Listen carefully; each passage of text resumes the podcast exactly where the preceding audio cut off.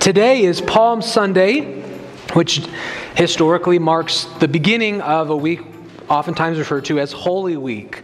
This is a week that historically many Christians have celebrated a special day leading up to Resurrection Sunday, or as you probably know it, as Easter. And Holy Week begins with Palm Sunday, which is when we remember how Jesus entered into Jerusalem the week before he would eventually be put to death. Jesus' entrance into Jerusalem might sound to our ears like it's not that big of a deal, like, okay, he came to the city.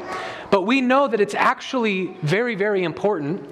And the reason we know that is because it's one of the very few events that all four Gospels contain.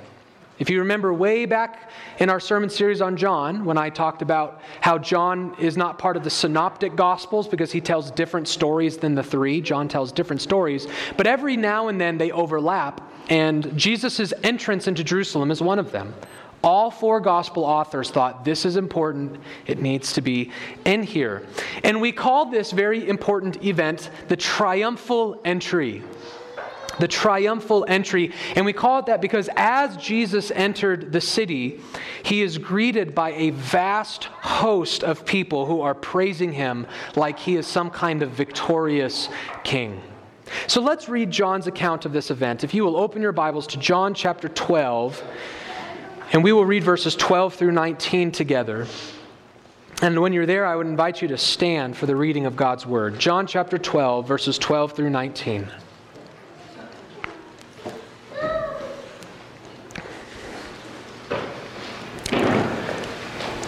John chapter 12, thus saith the Lord. The next day, the large crowd that had come to the feast heard that Jesus was coming to Jerusalem. So they took branches of palm trees and went out to him, crying out, Hosanna! Blessed is he who comes in the name of the Lord, even the King of Israel. And Jesus found a young donkey and sat on it, just as it is written, Fear not, daughter of Zion. Behold, your king is coming, sitting on a donkey's colt. His disciples did not understand these things at first, but when Jesus was glorified, then they remembered that these things had been written about him and had been done to him. The crowd that had been with him when he called Lazarus out of the tomb and raised him from the dead continued to bear witness.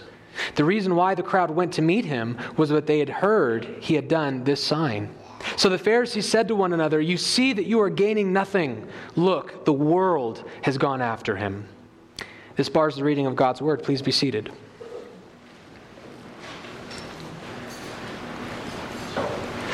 At the time that Jesus entered Jerusalem, there would have been literally millions of additional people present that don't normally belong there because it's Passover week. And Passover is the high holiday of the Jewish system. And at this time, Jews were not allowed to celebrate Passover in their homes or in their land. They had to make a pilgrimage to Jerusalem to do so. So literally, the Jews from all over the world have come to Jerusalem at this time. And not only would the Jews come, but because this was such a big event, oftentimes even Gentiles would come, both Gentile converts to worship and even just some to make much of the holiday. So literally, Josephus is a famous historian who he documents that roughly 2 million additional people were in the city at this time. Secular historians think he's being way over dramatic, but I take him at his word. And so this is just millions of people are here. And as Jesus enters Jerusalem, many of them approach and they celebrate him as a king. They celebrate him as a victorious Messiah. And so they break into joyful celebration and praise. Let's look at that again in verses 12 and 13. The next day, the large crowd that had come to the feast heard that Jesus was coming to Jerusalem. So they took branches of palm trees and went out to meet him, crying out, Hosanna!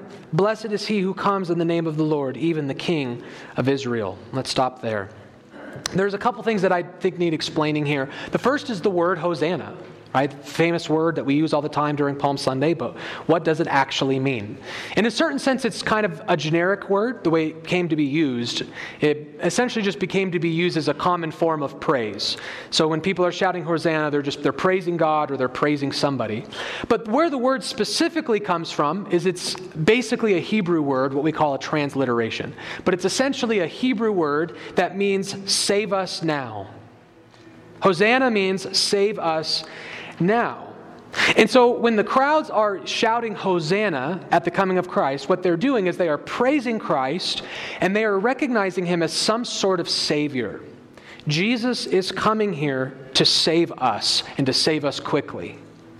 As a matter of fact, what most likely is happening is they are essentially, although they've augmented it a little bit, they are essentially just quoting from Psalm 118. I've got this on the screen for you. Psalm 118 says, "Save us, we pray." And that word there would be the Hebrew word Hosanna. "Save us, we pray, O Lord. O Lord, we pray, give us success. Blessed is he who comes in the name of the Lord. We bless you from the house of the Lord."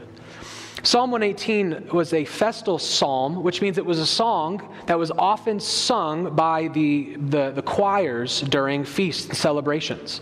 So this was probably a song they had already been singing, definitely a song they were familiar with, and they take those two verses and they apply them to Jesus. He's our Savior. He's our King. He's coming to save us. And this sort of helps us understand, especially the way they augment it, it helps us understand a few things. It tells us their mindset right now is they are looking to Christ to be a political, national Savior. These are people who see Christ's role as King and as Messiah as coming in to drive out Rome, to reestablish the glory of Israel and be the king, the long-awaited king over Israel. So they were anticipating from Christ a political, national salvation. And part of the way we know they're thinking that is because of the next thing that needs explaining, which is the palm branches. Right? The text is very clear that not only are they shouting Hosanna, but they went and grabbed palm branches. There would have been date palms readily available all over the region. Wouldn't have been hard to get a palm branch.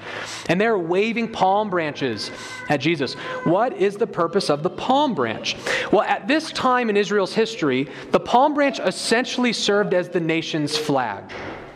The palm branch was Israel's national flag. When you think of the flag of Israel, the two blue stripes and the Star of David, that's very, very new. That was invented not that long ago. They were under Roman occupation at this time. They weren't technically even permitted to have their own flag. And so that was what the palm branch served as.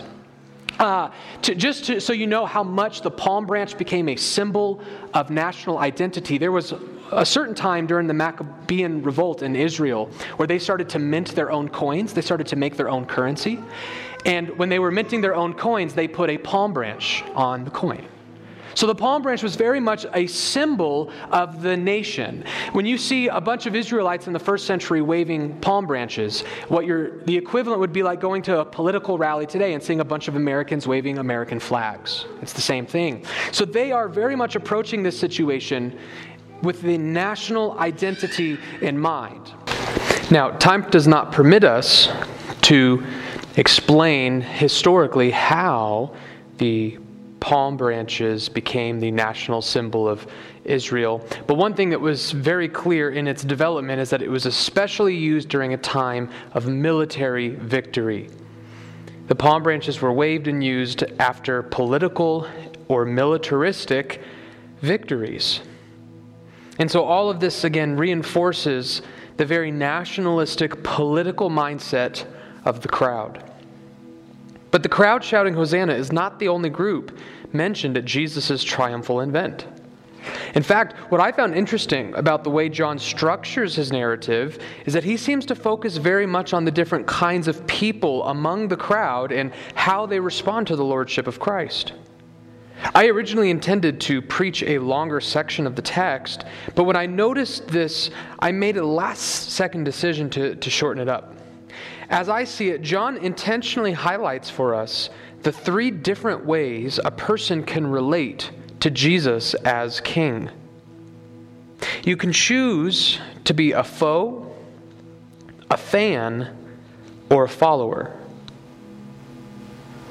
Those are the three groups represented in this crowd. There are foes, there are fans, and there are followers. It was true then, and it remains true today. And so I want to work backward through John's narrative. I want to work backward through the text so that we can gradually move closer to Christ rather than away from him. So let's look at the three different ways that we can respond to the lordship of Christ. And the first way is the first way we can respond is as a foe. You could be a foe. Look at verse 19 with me. So the Pharisees said to one another, "You see that you are gaining nothing. Look, the world has gone after him." The final group John mentions are the Pharisees. They are witnessing what is going on, and they are not happy. These men are not waving palm branches. They are not shouting Hosanna. They are enraged. They recognize that Christ is winning over the world. They see in Christ's lordship a threat to their way of life. Christ threatens their teachings, their authority, their power. They don't want to lose their influence, their traditions, their beliefs, and all the success that they've worked so hard to accumulate. These are envious, prideful men whose hearts have only grown more hardened to step up their game. As they discuss among themselves, whatever approach they've been taking to the Jesus problem hasn't been working. They've gained no ground in their fight against this rabbi from Nazareth. As a matter of fact, they've gone backward. As they say, the world is going after him. And this is why we know that they will eventually collude with the Sadducees and the Romans to get Jesus killed. And it probably won't be hard for me to convince you that there are many who take the same approach to Jesus today. Our world is filled with people who absolutely hate him, which they prove through the persecution of his people, which is his body on earth. Christ has ascended. He's gone. You can't persecute him now. And so the only way to persecute Christ is through the persecution of his body on earth, the church, his people. Christ has enemies and foes who continue to persecute him out of hatred and envy. Because one does not need to be a Pharisee to rightly perceive the threat that Christ is to the ways of the world. Christ being king humbles the pride of all men. For if Christ is king over all, then every man must submit to Christ's reign. This means we lose power, we lose authority, we lose our own autonomy. Most importantly, we lose the ability to do what is right in our own eyes. And the natural man does not want to lose these things, and thus he will rage against Christ and his bride. But let me warn you, this is the wrong approach to take. I have a couple reasons why this is such a bad approach. The first reason is because Christ is simply not worthy of such abuse. Read verse 15 with me. "Fear not, daughter of Zion. Behold, your king is coming, sitting on a donkey's colt." Jesus entered Jerusalem a very specific way. He came on two donkeys, a mother and her colts. And Jesus came with them riding on the colt. And we know why Jesus did this. He did this to fulfill the prophecy of how the king would come to Israel. But that raises the question, we know why Jesus did it to fulfill prophecy, but why did God have Jesus do it? Why did God prophesy this? Why did God predetermine that Christ would enter Jerusalem on a donkey? I think we're expressly told when we see this verse that's being quoted here in its Old Testament context. So keep your marker in John 12 and turn to Zechariah chapter 9 with me. Now, you might need help finding it. Zechariah is the second to last book of the Old Testament. So you don't need to go too far over to find it. Growing up, my dad always made the joke when we turned to books like this, that this is one of the places in your Bible where the gold on the outside, there's still gold on the outside, right? Zechariah chapter 9, this is where the prophecy comes from. Look at verse 9 with me. Rejoice greatly, O daughter of Zion. Shout aloud, O daughter of Jerusalem. Behold, your king is coming to you. Righteous and having salvation is he, humble and mounted on a donkey, on a colt, the foal of a donkey. So here the text emphasizes that the donkey manifested the humility of this king. Unlike the kings of the world, this king brings salvation through humility. And so I must ask, what has Christ done to deserve our rage? Or to take the instance of the Pharisees, what has Christ done up to this point in his ministry to merit the rage and the hatred of the Pharisees? So far, all we've seen Christ do is heal the sick, defend the defenseless, raise the dead, and call people to worship God. What has he done to deserve hatred? He has done nothing but be good and loving. And as we all know, from this point in time, he would eventually go on to show his love in his crucifixion. The pinnacle demonstration of the goodness of Jesus is that he died for sinners. Christ is a good and gracious king, full of love and humility. He has not merely demanded our love and our allegiance, but what I'm trying to tell us is he's earned it. He is the glorious Son of God who in love and humility entered death to die for sinners, raise the dead, feed the hungry, love the unwanted, and heal the sick. But there's another reason not to be Christ's foe. In case the love of Christ has not compelled you completely, I must change my tone now and give you a second reason why you ought not to be Christ's foe, and that's because he will destroy his foes. Do not mistake this gentle and lowly Christ riding on a donkey as a man you can tread upon. Christ's first coming was in gentleness and humility. But when he comes again in his second coming, he will not be riding on a donkey. Let's see how the same author, the Apostle John, metaphorically, symbolically describes his second coming. Turn to Revelation chapter 19.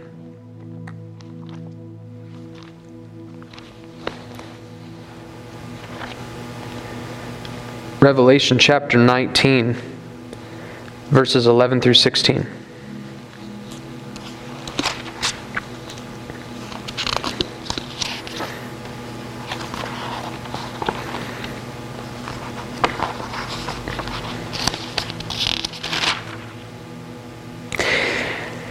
Then I saw heaven opened, and behold, a white horse. The one sitting on it is called Faithful and True, and in righteousness he judges and makes war. His eyes are like a flame of fire, and on his head are many diadems, and he has a name written that no one knows but himself. He is clothed in a robe dipped in blood, and the name by which he is called is the Word of God. And the armies of heaven, arrayed in fine linen, white and pure, were following him on white horses. From his mouth comes a sharp sword with which to strike down the nations, and he will rule them with a rod of iron. He will tread the winepress of the fury of the wrath of God the Almighty. On his robe and on his thigh he has a name written, King of Kings and Lord of Lords. Christ's second coming will be in wrath and great fury, bringing judgment on his enemies.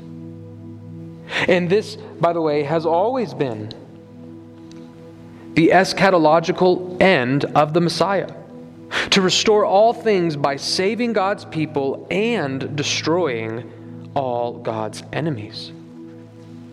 This is why the most popular Old Testament citation in the New Testament is a messianic promise of Psalm 110, verse 1, which reads, "The Lord says to my Lord, sit at my right hand until I make your enemies your footstool." There will be eternal consequences for all those who choose to commit treason against the king.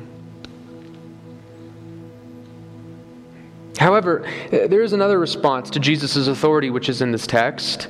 And from the outside, it might seem like a good response, but as I think you will find out, it's really just a subspecies of being a foe. And that is, if you wanted to, you could also be a fan. You could be a fan. Turn back to John. Turn back to our text in John 12 and look at verses 17 through 18 with me. Let's look at the crowd. The crowd that had been with him when he called Lazarus out of the tomb and raised him from the dead continued to bear witness.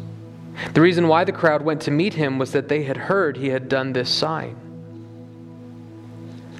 Because we jump so far ahead in John, there is one important event which we have not yet gotten to, which is important to set the scene here. Not long before Jesus' entrance into the holy city, he had raised a man from the dead, one of his friends named Lazarus. And there were many witnesses to this event, and so it became sort of a pivotal miracle as it pertains to Jesus' popularity. I mean, after all, it would be nearly impossible to deny that Jesus of Nazareth was truly sent from God, is truly the Messiah, once he shows he has the power to raise the dead. And so he has this reputation now, and so that is why as he enters Jerusalem, the crowds go wild.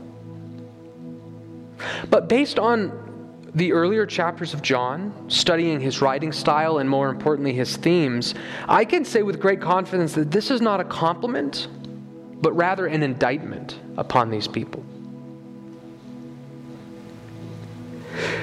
We've seen the theme in the Gospel of John already, that John is skeptical of people who believe in Christ merely because of his miracles. We saw this very clearly at the end of John 2, which we preached not many weeks ago. Do you recall the last few verses of John 2? There were people in Jerusalem who were seeing Jesus' many miracles, and it says because of the miracles, they believed. But what does Jesus do? The text tells us that Jesus did not entrust himself to them, for he knew what was in man, and he needed no one to bear witness about the heart of man. So there were people at John 2 who grew in appreciation of Jesus because of his amazing miracles, but they did not fully give their trust and their love to him so that Jesus never saved them. They became fans. And I think John is trying to tell us in verses 17 and 18 that the same thing is true of these crowds as is true at the end of John chapter 2. These are people who are excited about Jesus' miracles, and so I refer to them as fans. Right? Because, I mean, they're certainly not foes, at least not in the sense that the Pharisees are. They're not brooding or conspiring against Christ. On the contrary, they love Jesus. They're singing his praises. They're calling him king. They really like Jesus. They're big fans. But based on John's descriptions, these people, I think, are not so much interested in Jesus as they are interested in what Jesus might do for them. They see Jesus not as an end in himself, but as a means to an end.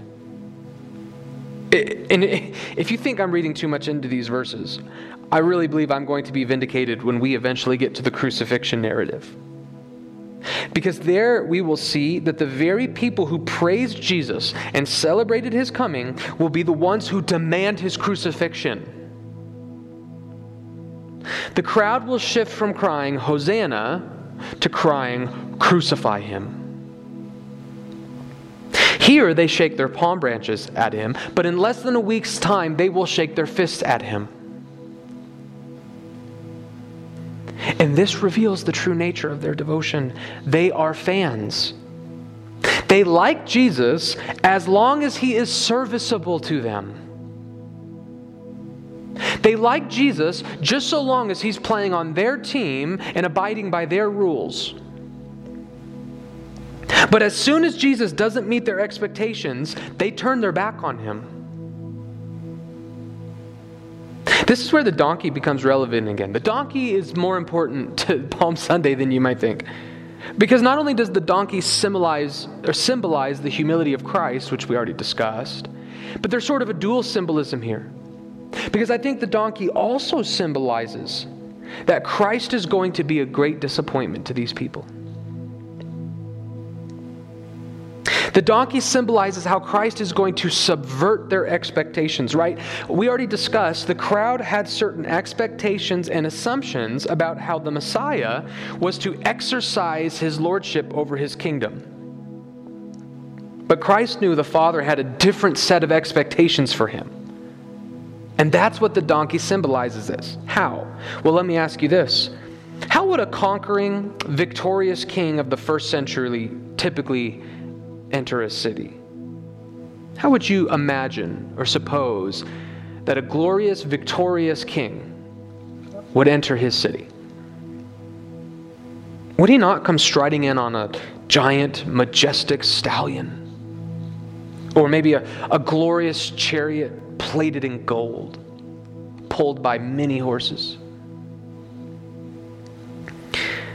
But this is not how Christ enters his city. He enters on a donkey. This is a sign that he is not going to meet their expectations. It's a sign that he is altogether a different kind of king than anyone is familiar with. His kingdom is not of this world, and so we ought to expect his leadership is going to look differently than worldly kingdoms. I really like the observation that Calvin makes and just how succinctly he puts it.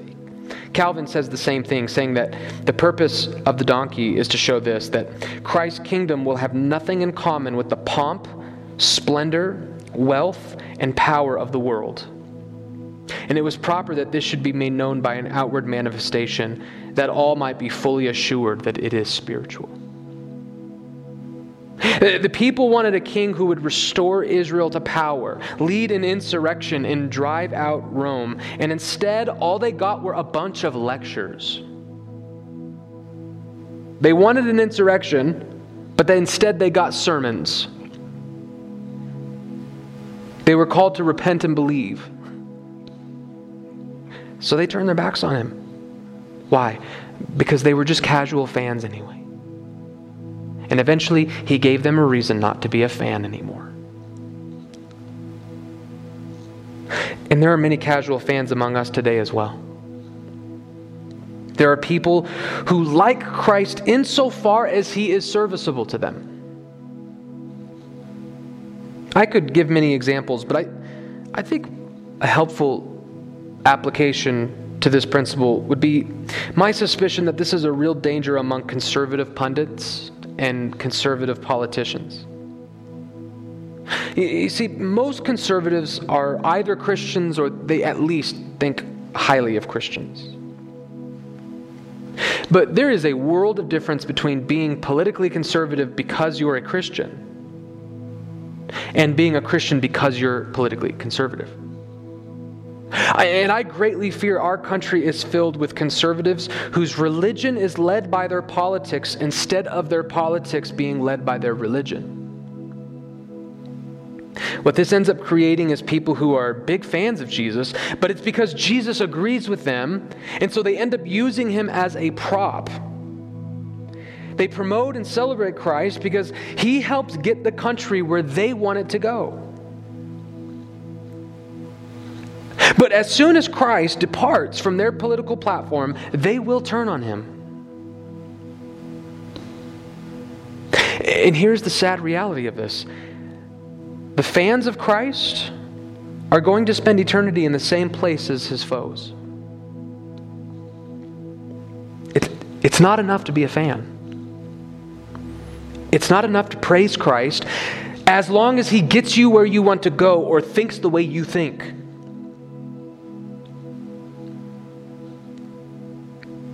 And so that leads us to what is the proper response to the lordship of Christ.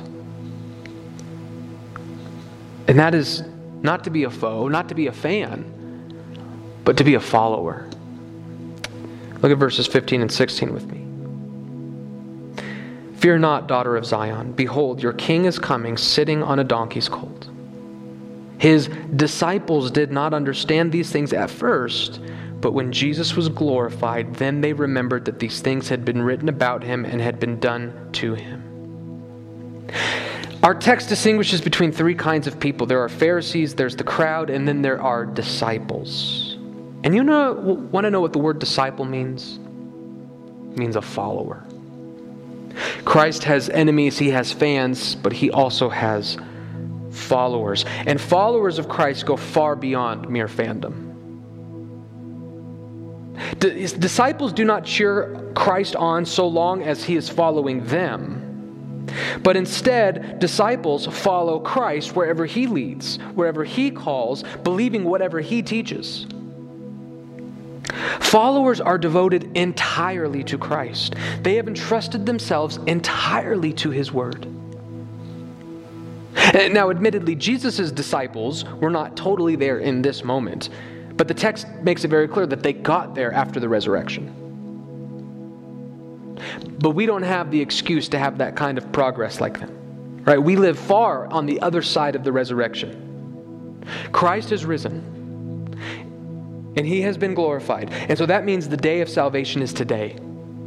And we must pledge our allegiance to him completely today. And if you'd like some advice as to how to make sure you're a follower and not a fan, I want us to see the emphasis this text places on the disciples' relationship to Scripture. Scripture is how we come to know Christ. We must search the Scriptures deeply to know him. And so I think one of the clearest ways that the difference between a fan and a follower will oftentimes be manifested in what people do with the Scriptures. You see, fans of Christ are content with a shallow reading of Scripture. The Jews did this very thing. The Jews and the crowds turned on Christ because they had a surface-level, carnal interpretation of the Old Testament. In this text, it is only the disciples who are given insight into the scriptural connection to Christ and his triumphal entry. The implication is the crowds never truly understood the meaning of the Scriptures and the Messiah's relationship to it. They had a shallow, carnal, surface-level reading of the Old Testament. And so when Christ didn't live up to that mold that they casted for him with their bad exegesis, then they suddenly wanted nothing to do with him. And this is the error. Since I was quick to criticize some conservatives, let me be an equal opportunity offender. Let me criticize the political left now. Because this is an error rampant among the political left, because there are many fans of Christ in that camp too. And many on the left will casually skim the surface of the New Testament, picking and choosing the things that they like about Jesus. Because Jesus fed the poor, and he healed the sick, and defended the downtrodden, he becomes the ideal mascot for the left's social reforms. But as soon as these activists are forced to take a deeper plunge into the New Testament, and find out that there is a lot more to Jesus than feeding the poor, they turn on him. So my point is that more often than not, the difference between a fan and a follower will be revealed in what they do with Scripture. What do you think of Scripture? Is it God's inspired, inerrant word? When you interpret it, will you let the text speak for itself? Will you interpret it as a harmonious, consistent whole? And will you believe it no matter what it says? Or are you content to just pick and choose what you like and dislike based on which parts conform to the beliefs and the desires you already developed on your own without Christ?